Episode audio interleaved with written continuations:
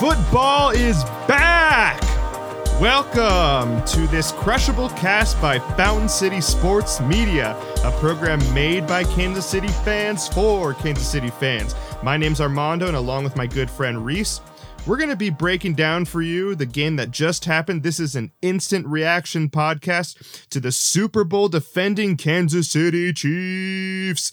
First game of the 2020 season against the Houston Texans. I am so pumped today, Reese. It's been, I don't know how long since we've last seen football. We haven't seen preseason, we haven't seen training camp. Literally, the last game that we saw any football, not just Chiefs football, was the Super Bowl. So Reese, give me give me the emotions coming into the game and then turning that game on and seeing your boys.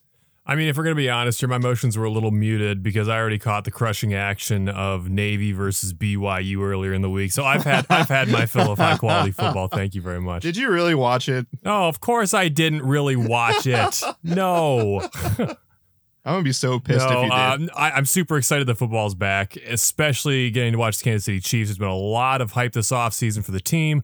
It's great to see them back in motion, and that so far, knocking on wood, COVID has not knocked out this season just yet. So it's great to see a chance to see these horses run. They look great. Football's back, baby. Football's back. Yeah, I was even thinking in that first quarter when we were just adjusting and trying to figure out what was going on. I was oh like I was actually okay with us uh, not knowing what to do and like whether we were going to win or not.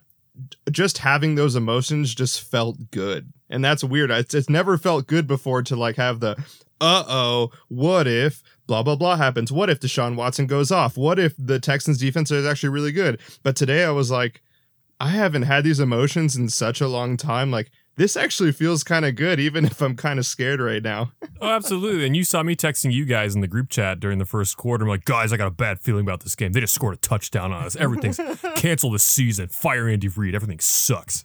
Yeah, and then and then like it, it was actually at that moment I was like, you know what? I actually love this. I, I love that, like, you know, we're having the emotions, we're having the up and downs, like it's all a part of football. So hell yeah. So we just witnessed the Kansas City Chiefs dominate the Houston Texans 34 to 20. Now don't let this score fool you. We're going to break it down for you, but it was basically like a Chiefs domination. Wouldn't you agree, Reese? Oh, this this game was over geez, midway through the third quarter after a cumulative, I believe it was 82 to 14 run since the first quarter of the playoff game. This Texans were obviously outmatched. We were not firing on all cylinders, but looking great. There were two different teams on the field. This thing was basically over after the second half started. Yeah, I, I remember texting you and Kyle. Uh, by the way, Kyle, I hope you're sleeping well tonight. Anyway, uh, yeah, so going into the game, I wasn't too nervous. I was telling uh, Reese and Kyle, I was like, the only way that we're to lose today is if we beat ourselves. Like, we literally just have to play average in front of the Houston Texans, even though Houston obviously gave us a scare in the playoffs, getting a huge lead in the first half of the playoffs. Um, some of that kind of crept into my mind in that first quarter, Reese, and I think it did for you too. Just a little bit. I mean, this this Texans team is dangerous, and I've been saying it since before the playoff game last year, where they have a lot of speed, they have a lot of weapons, and they're a very kind of wing it improvisational team. You know, Deshaun Watson's not your typical three step drop quarterback. He relies on his legs, uh, not quite as much as his arm, but he's a pretty, you know, run heavy quarterback. He can improvise a lot of situations. He's one of those guys that's just like, you just want to put the game away before you give him a pivot point and suddenly he turns on like a bunch of magic. Yeah, I was I was a little more bullish on the Texans because I I kind of lost the hype once they um once they traded DeAndre Hopkins for David Johnson, which we'll talk about a little later in the podcast. But going into it, I I definitely had this feel of this might be one of the best offenses we've ever seen in Chiefs history. And that's something that I brought up in that in that first fantasy football cast. I was like this might be one of the best. So I wasn't too worried, but I was a little worried about our defense and thinking that if we were going to lose, it's going to be on us and not because of some magic of Deshaun, Michael Jordan, Watson, which was deemed by the Skip Bayless. Well, I'm on the same boat as you here because I know everyone was saying by the end of the year last year, no, we had a top 10 defense. And we had a defense that put the clamps down in regards to points.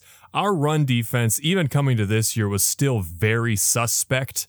Um, you know, we were playing some new secondary players. We had Sneed starting. There was question as to if Willie Gay Jr. was going to start in our linebacking core, which is still pretty weak both in coverage and in run defense. We're very prone to having teams run it down our throats, to getting dinked and dunked on.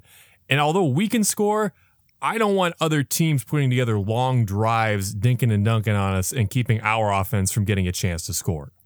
Yeah, a- absolutely. I agree with you. That's that's going to be something going into this year that we're really going to have to pay attention to. I think that the Texans are not one of the elite offenses anymore in the NFL, and we'll talk about that later. Um, but we're going to have to have a couple more sample sizes of our defense to really see what they're going to look like for this year. But let's go to the biggest story of the game Clyde Edwards Helaire. If you are a follower of the podcast, I'm looking at you, Netherlands. I'm looking at you, Canada.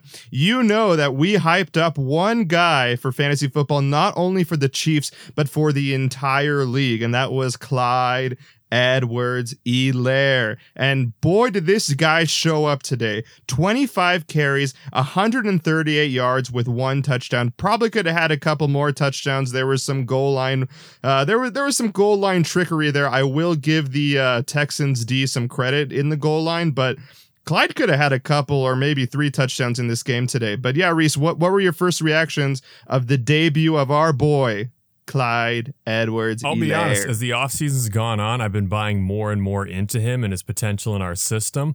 I think what I saw tonight was what I expected from him. He was great catching the ball. He was great hitting gaps with Darren Sproles like bursts of speed. He got extra yardage because he won't go down on first contact. However, the one thing that was concerning to me about his game that I think it will take some adjusting to is like you said, we really did struggle to get him in once we were inside the five yard line. We can't punch it in with this guy. And it's not to his fault. The guy's only five foot eight. He's not a big barreling guy.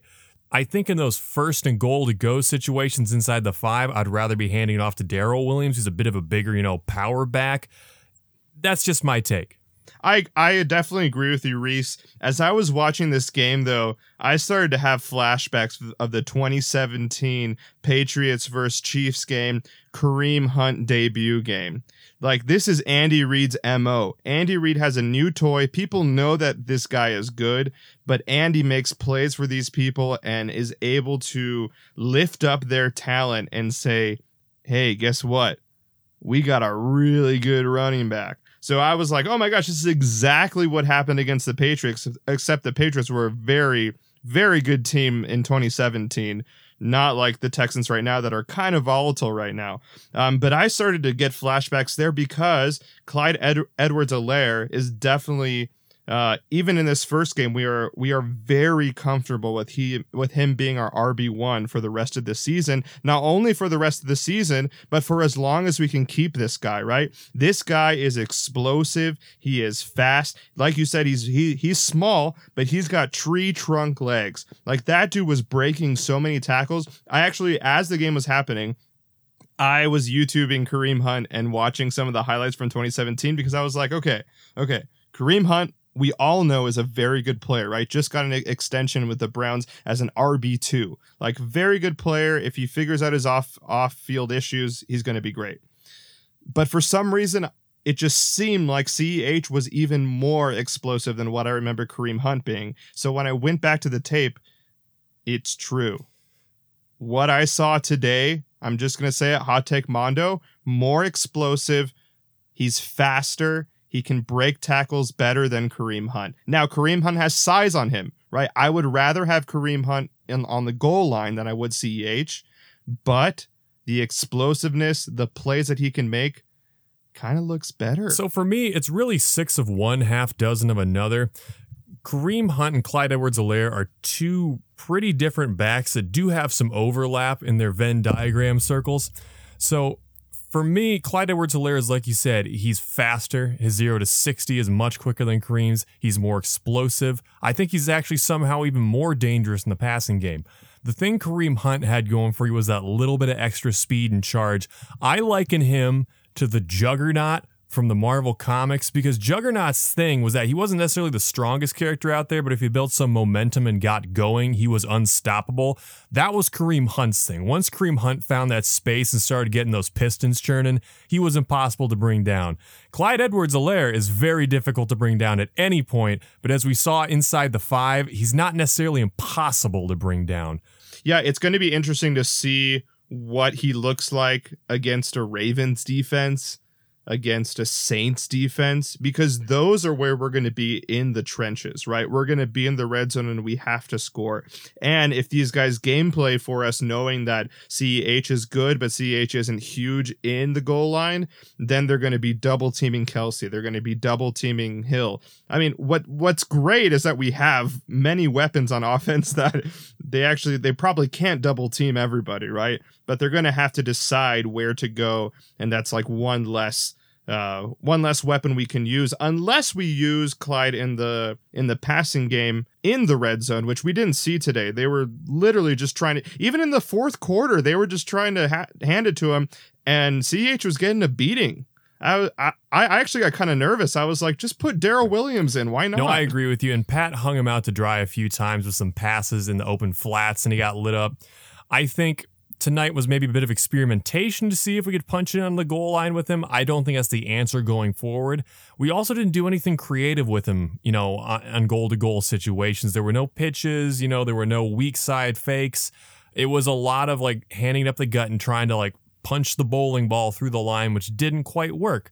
You know, so I'm not pulling the ripcord on this one and saying this is a big emergency problem, but I think it is something that, you know, I don't want to keep going back to the well with these kinds of plays later on in the season.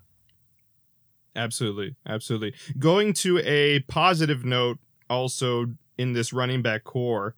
Um, when's the last time you've seen a formidable O line from week one for the Chiefs? Like, this was a big question mark going into the season. We had talked about two big question marks for us, I think the O line and our linebackers, right? Didn't really know what was going to happen there.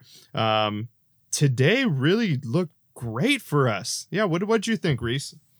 I agree. And I think that's what's so great about Clyde Edwards Helaire versus Kareem Hunt in these regards is that, as we've mentioned, his acceleration is so deadly and he rarely goes down on the first hit that if he has a small hole, he's a smaller guy with speed. If he hits that hole, he's going to break you off a chunk of five to seven yards, which I think he averaged just about there tonight. And that's what we really need to see in our running game that's been missing for the past year and a half since the absence of Kareem Hunt is that we haven't really had any real running options out of the backfield. We've seen a lot of jet sweeps, we've seen a lot of quick shuffle pass pitches, but the I mean the basic handoff and pitch plays have not worked so well going to our running core and I think we finally have a guy that can turn a little hole into a lot. Yeah. Yeah, isn't that crazy? We didn't see any jet sweeps today. nope, we didn't. isn't that crazy? And actually, that is a great segue. Actually, before I segue though, yeah, I just want to shout out the O line. Um, our pickup O Osemele that dude is great. And I had mentioned him before in the podcast as well. I think our first crushable pod. He was kind of a sneaky guy that they had uh that had brought in. But Osemele is is a is a former pro bowler and that dude played. Eric Fisher looked good as well. We didn't know what he was gonna look like because of injuries. And then of course Mitchell Schwartz looked good. Like I am very confident in the O line, which then makes me very confident in our running back situation. They really kept Patrick on his feet tonight, which is great to see. I think there was one time early in the game where Fisher got burnt around the edge, and that was the one sack that Pat took. But for the rest of the game, he was upright, he was throwing, he had time. It looked great. Yeah, knock on wood, I don't think we have to worry about any Cam Erving trips this year, but uh, knock on wood. Cam on the ankles. The cankles. There you go. Speaking about Pat, Pat had another Pat game. I was looking at his stats and I was like, Pat had three touchdowns? But of course Pat had three touchdowns, but he does it so seamlessly that you just don't like like he didn't need any big plays today. It was very scripted today. He had uh 211 yards, three touchdowns and a QBR of 123.3. Reese, did you see anything different about Pat that you didn't see last year? You know, this could be me reading as something that's not there. I'm not saying he didn't have a good time because everyone has a good time when you're running up points on the Texans, but Pat seemed to have a very no nonsense sternness about him tonight. And he didn't play stiff. I mean, even with that touchdown that wound up getting called back, he threw that straight dime to Robinson in the first quarter.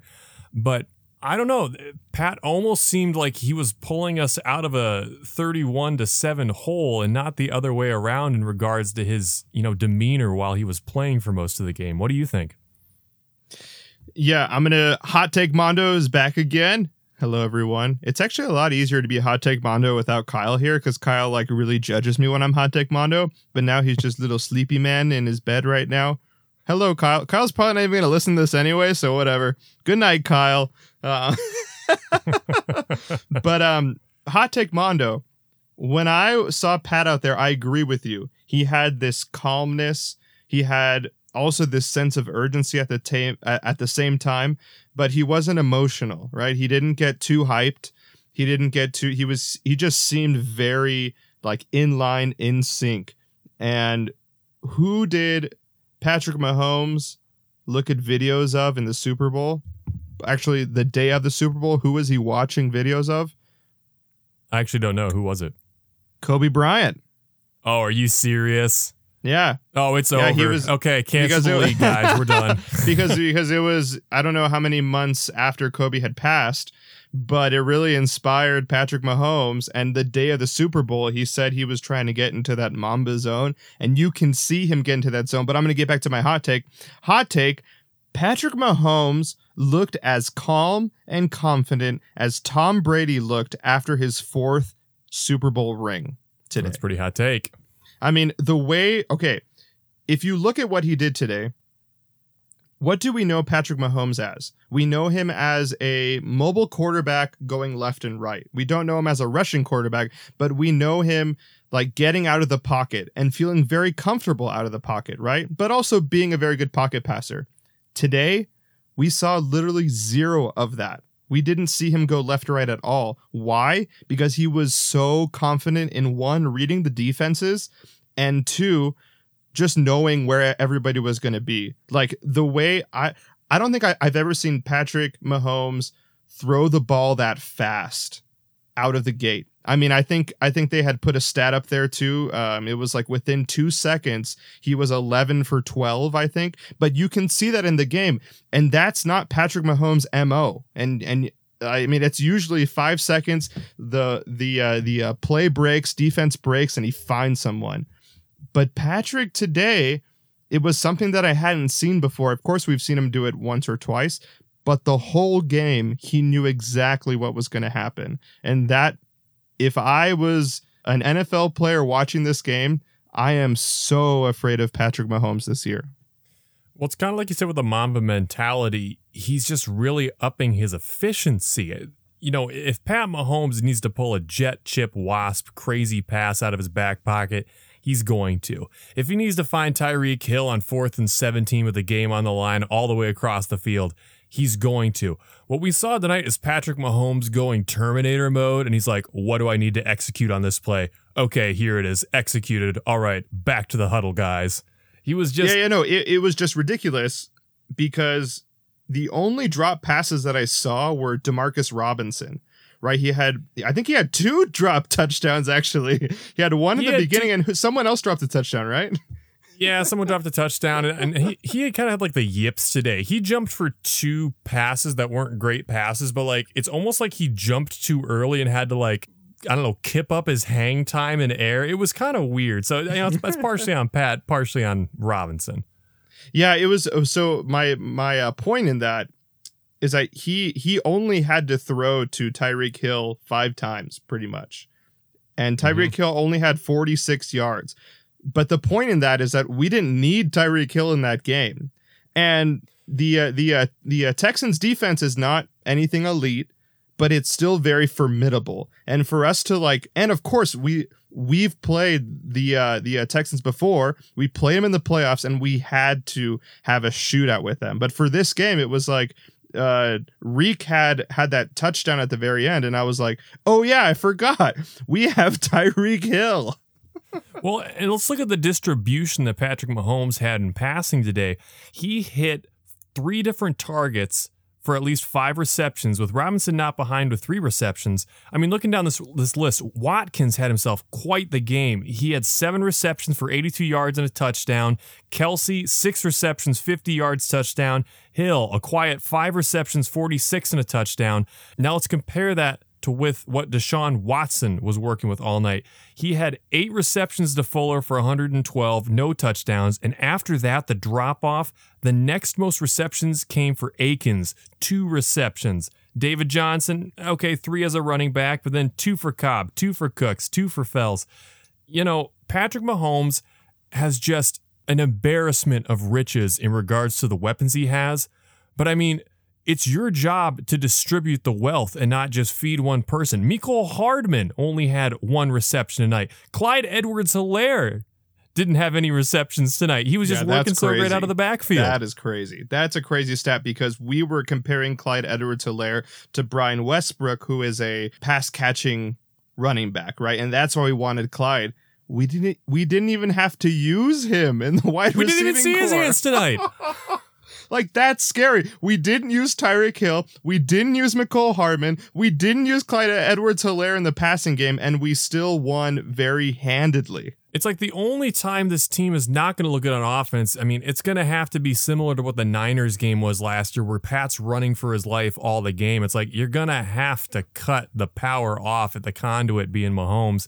Because, I mean, there's just so many guys, and if you give Mahomes too much time, he's going to find them. Exactly, exactly. Reese, I'm going to go back to your point about the about the Texans. You had brought up that that wide receiver breakdown, but a lot of that stuff didn't happen until that fourth quarter. Tell me about that fourth quarter scare for you because I actually got some text from you. You're like, "Don't they know this is still a game?" Oh my gosh. Having sat on the other end of some insane, stupid, circumstantial comebacks in my lifetime, the game is never over until it's over. And halfway through this third quarter, I was on top of the moon and I'm just like sitting there feeling like I'm a five year old kid eating sugar cereal on a Saturday morning watching cartoons. I'm like, we're so good. Clyde Edwards Helaire is great. Patrick Mahomes is awesome. We're finding so many people. And then I expected us to kind of take our foot off the gas, which we did. But then at the same time, it's like I said earlier, the Texans are this team that if you give them an inch, they'll take a mile. And just kind of slowly they were chipping away at it as we were going into, you know, eat clock mode. But no one told Deshaun Watson the game was over. So he was still trying hard. And our defense was kind of like, hey guys, let's just execute, not get hurt. So at one point, you know, we were up three scores and should have put this away 31 13 at one point. I'm like, okay, cool. Let's just, let's just put together a nice long drive, kick a field goal, give them like three minutes left. And we just sort of turtled and they started coming back on us.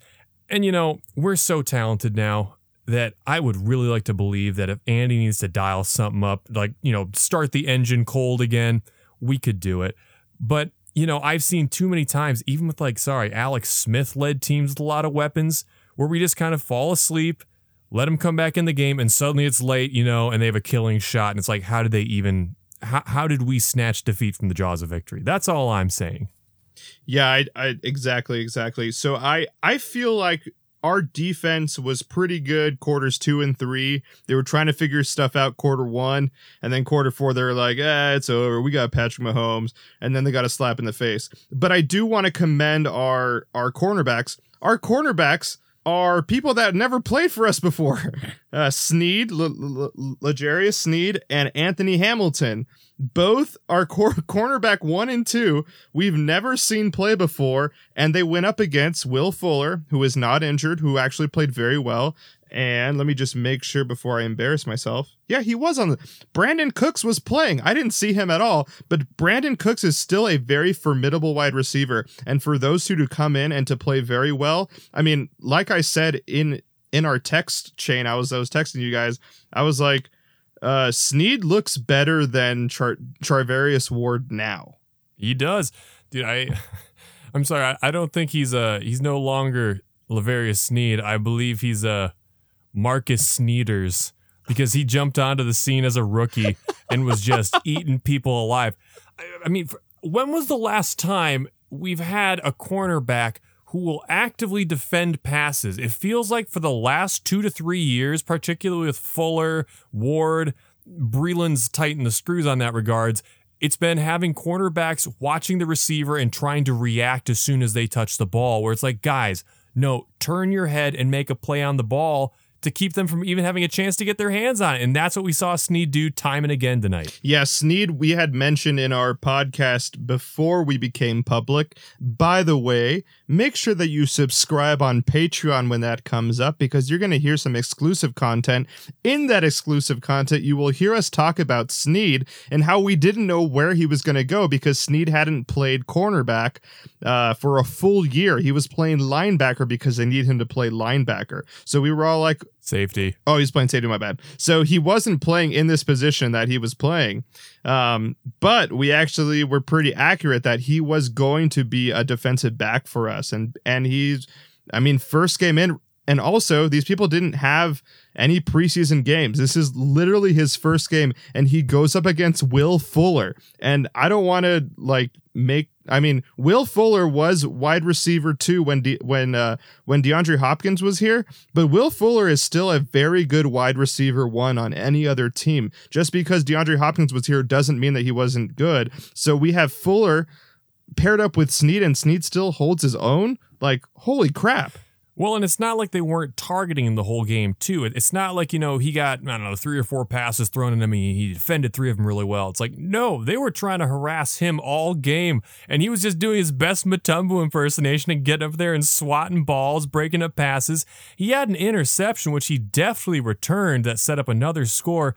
Man, if I had to give an award for like most valuable rookie out there tonight, man, I would almost give it to Sneed yep. over Helaire. Yep, yep, exactly. Because, and I, I, I also agree with you because we need someone like Sneed on defense. Of course, we need Clyde Edwards Helaire, but we don't need him more than we need a cornerback. Cornerback is one of our worst positions. So for him to come up and really not necessarily shut him down, but to definitely play him well. And and he had that interception. I know it was like a, a giveaway reception or interception, but it was still very good.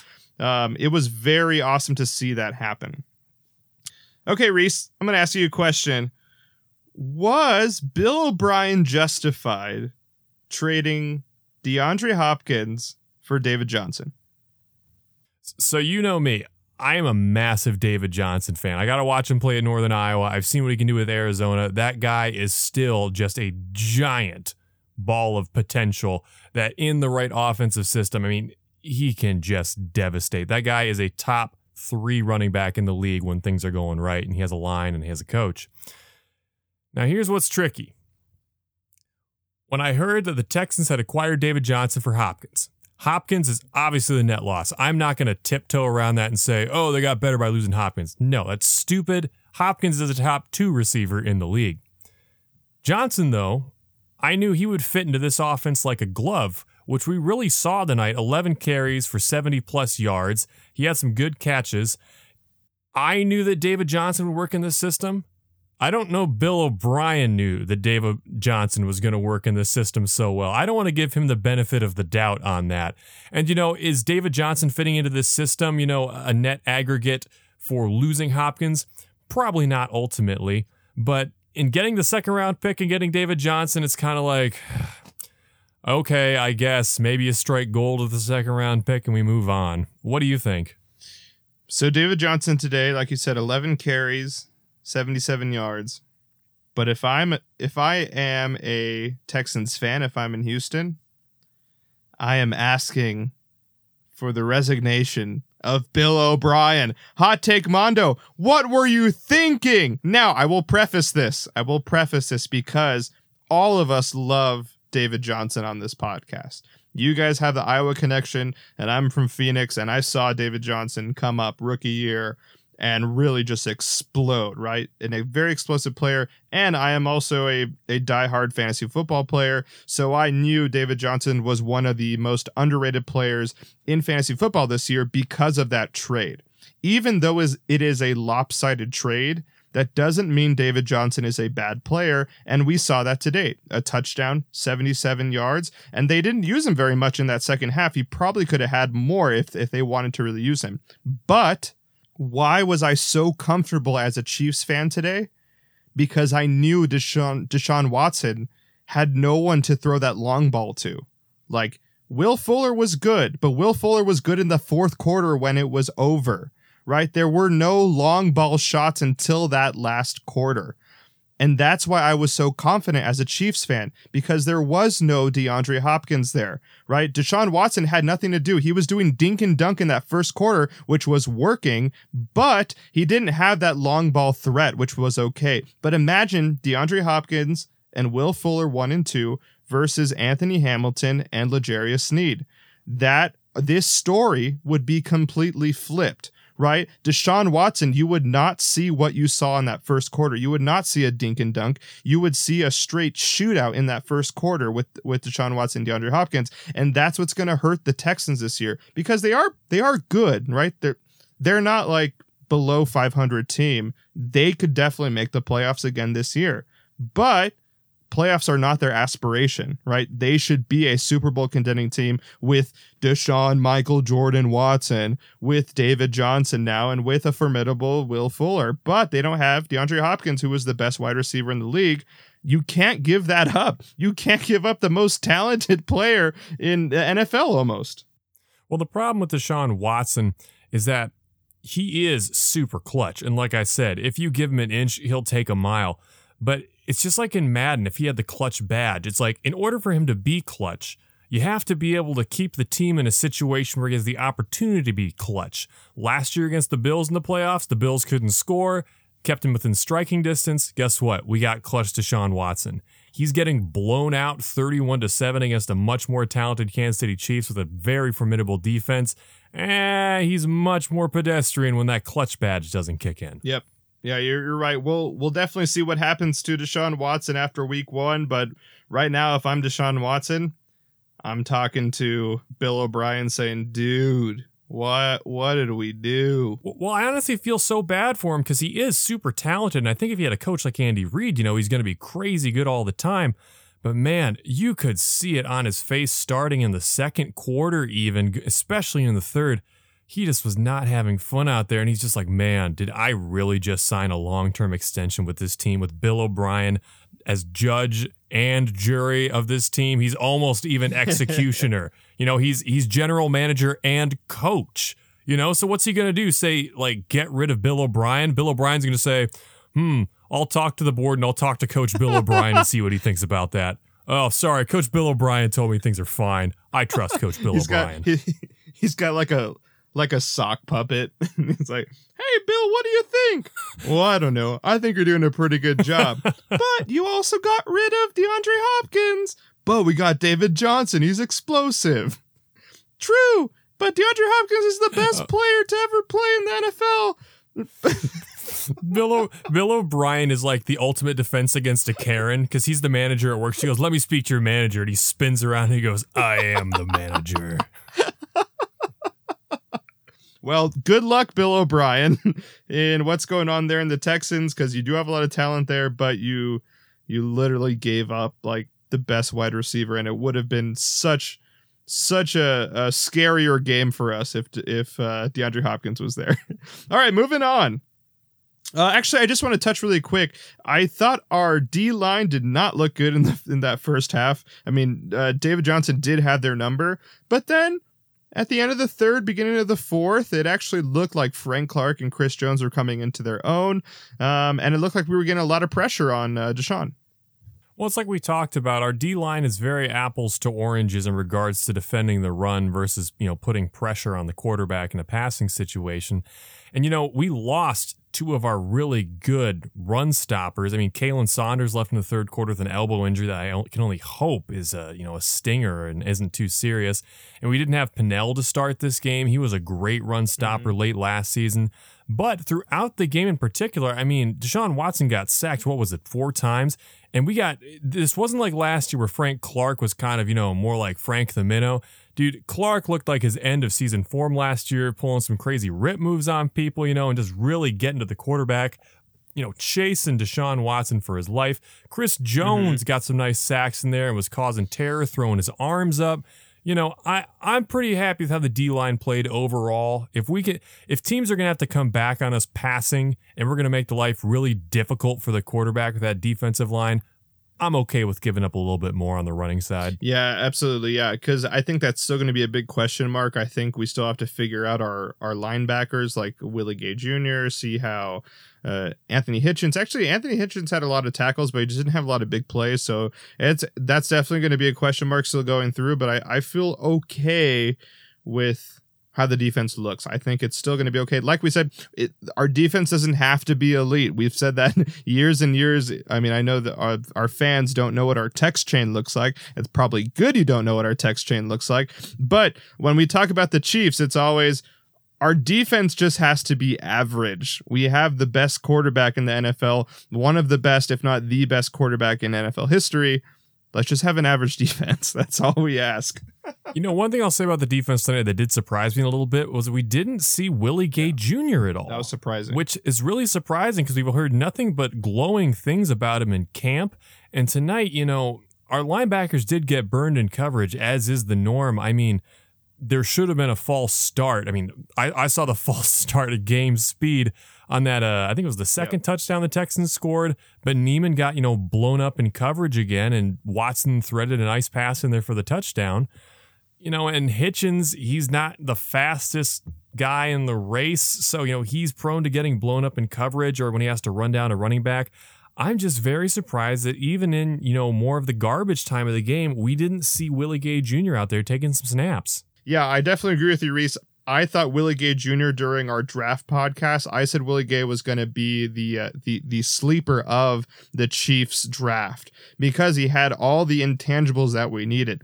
We he's incredibly fast, very agile, can have a lot of explosive plays, which is good for a quarterback and running back like Deshaun Watson and David Johnson, right? And we need him to be explosive, especially in week three against the Ravens, against Lamar Jackson, Mark Ingram, and now J.K. Dobbins is looking like he's a very good running back as well. So so I was a little disappointed today as well with Willie Gay. We're going to need him to come in because the Ravens are just going to expose that middle. I would like to think that maybe Andy Reid's trying to keep him under wraps. Like he knew that he could put up points and really stymie the Texans offense without Willie Gay this week. And next week, as we'll talk on later, going into the Chargers, we're not so afraid of that offense. Maybe he wants to keep a lot of packages and looks involving the skill set of Willie Gay Jr. for when we do play the Ravens, which you know are a very run heavy team. Lamar Jackson is great at thinking on his feet, you know, really good at slipping out of tight situations. Maybe he wants to use Willie Gay Jr. as more of a spy coming into week three, and he didn't want to show all of his cards right now. Yeah, actually, Reese, why don't we talk about that now? Reese, I think you had the Chiefs at, and correct me if I'm wrong, you had the Chiefs at 12 and 4, I believe, was your prediction? 12 and 4 sounds right. Yeah, I, picked a very safe okay. 12 and 4. So after after this game, is your prediction the same do you think it's better or do you think it's worse? Um, you know, I think I'm going to stick to 12 and 4. I think what it could look like now is that we have three losses I would expect us to take, and then we slip and lose one a la the Titans game last year that we shouldn't lose. But man, the offense looked really, really great this year, or so far this year. And like we said earlier, if this team can keep firing on like half of its cylinders, I don't see many games where we're going to get held to under 25 points. Yeah, after this game, I had a rid- I was very bullish in our predictions. I think I was uh, 14 and 2, I believe. I think I'm just going to keep 14 and 2. I think we might lose to the Ravens, we might lose to the Saints, but a game that I thought we would lose to the Bills a game that I thought we would lose to the Broncos, right? We even talked about that, that we could possibly lose to the Broncos. I don't think we're going to lose any of those games anymore after today because CEH, which was a big question mark, we knew his talent, but we didn't know what he would look like in the NFL. We didn't have to use Tyreek Hill, like I said. We didn't have to use Mecole Hardman right? We still have to see from them, and that's going to be great because we know they're going to be productive. And then on defense, we saw our defense, our, our defensive line play really well. we saw our cornerbacks who are new to us. We had no idea what they're going to look like. They held their own, right? Will Fuller had a game, but Brandin Cooks did not have a game, right? Uh, Randall Cobb was playing too. Did you see that?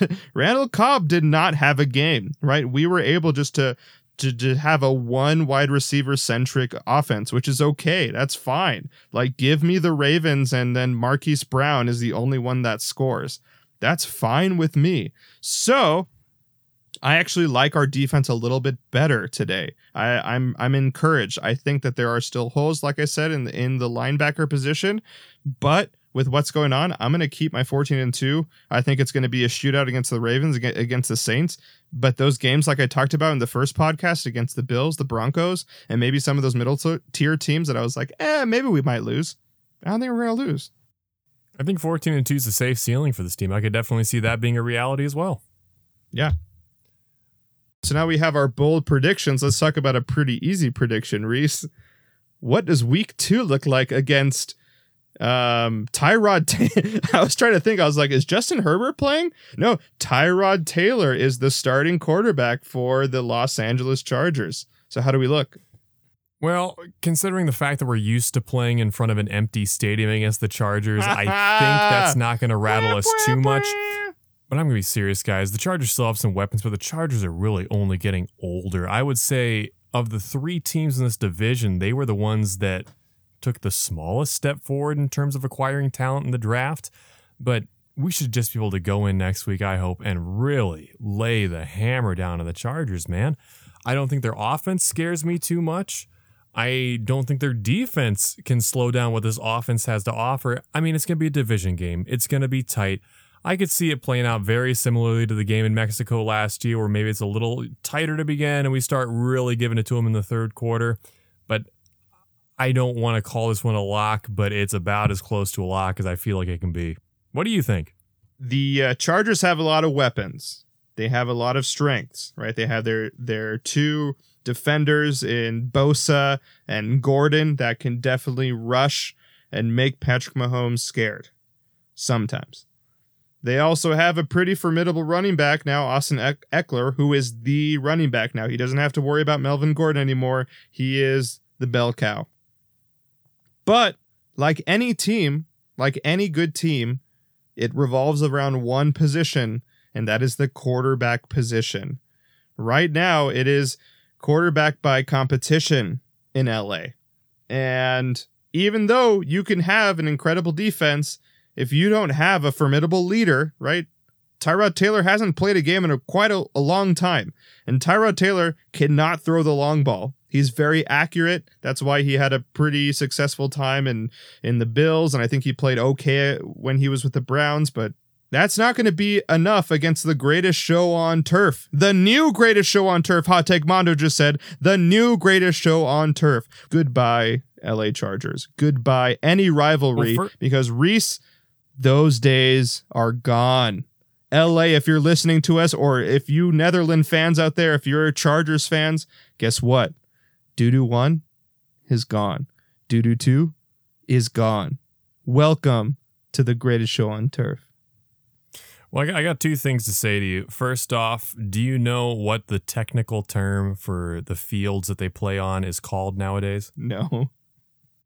It is legitimately called Mondo Turf. No way. yes. 99% of those space age, you know, AstroTurf is a thing of the past. 99% of the fields you see nowadays that are artificial, it's called Mondo Turf. Secondly, how did, you, how did you know that? How did where did you figure that out? Uh, because back when I was in high school, uh, we always played our high school football games in the Unidome at the University of Northern Iowa, and they got their AstroTurf replaced. Because the old AstroTurf I heard was like, I mean, legit, like half an inch thick. It had no paddings. Like when you got tackled, it felt like getting tackled on like super rough carpety concrete versus this Mondo mm-hmm. turf is super nice to walk on, man. I mean, I, we were doing marching band on that stuff. I'm like, oh wow, it's like Dr. Scholl's for like hundred yards. This is fantastic. Second thing, the Chargers, as you mentioned, seem to have a lot of stars. They seem to have some weapons. However, LaDainian Tomlinson aside, for the last 20 to 30 years, the Chargers are what I like to call I don't know. They're like the rose art stars of the NFL. That's like all of the Chargers players. They're all just like the bridesmaids, never the bride. Is Keenan Allen really a star wide receiver? No, he's a very consistently good wide receiver. How good was Antonio Gates as a tight end, really? Was he ever, did he ever put up a season where he was Travis Kelce level? Mm, nah. Melvin Gordon. Was Melvin Gordon that good of a running back? He was fine. He was not as good as Kareem Hunt while he was there you know, the list goes on, but that's just my experience with the nice San Diego, yes, I said San Diego Chargers. Ah! So I think it's pretty clear Fountain City Sports Media is endorsing the Chiefs for the week two matchup against the Chargers. Make sure you take the spread. I was actually kind of scared of betting on the spread today. I think like the Chiefs were were plus nine and a half points, and I was like, eh, it could it could be a shootout. No, I should have taken that bet. That's it here for Fountain City Sports Media. You've just experienced another crushable cast of the Chiefs, and stay tuned for some more Chiefs content. As every week, we're going to be dropping either a crushable cast or we're going to be dropping an in depth analysis on what's going on week to week by the Chiefs because in Kansas City, this is going to be the story every single week, and we are excited to talk to you guys about it. Make sure that you subscribe on Spotify, on Podbean, on Apple Podcasts, on anywhere that you listen to our a podcast, please subscribe to our podcast. Also, download these podcasts. It also helps us out there. Um, so make sure you give us a like, as well as our email address. We have some exciting interviews coming up. Of course, we talk about sports, but we are also beer lovers, and we're going to have Skip Schwartz, who is the cellar lead and innovator at WeldWerks, coming interviewing with us. It's going to be a great podcast. If you guys have any beer questions, go ahead and drop us an email at fountaincitysm at gmail.com. And if we see the question that we like, we will then give you a shout out on the podcast with Skip Schwartz and we will ask Skip those questions. So make sure you do that for us as well. Thank you for tuning in again. Netherlands, give us a shout out. Canada, give us a shout out. Go and drop a DM on Instagram. We'll see you guys next time.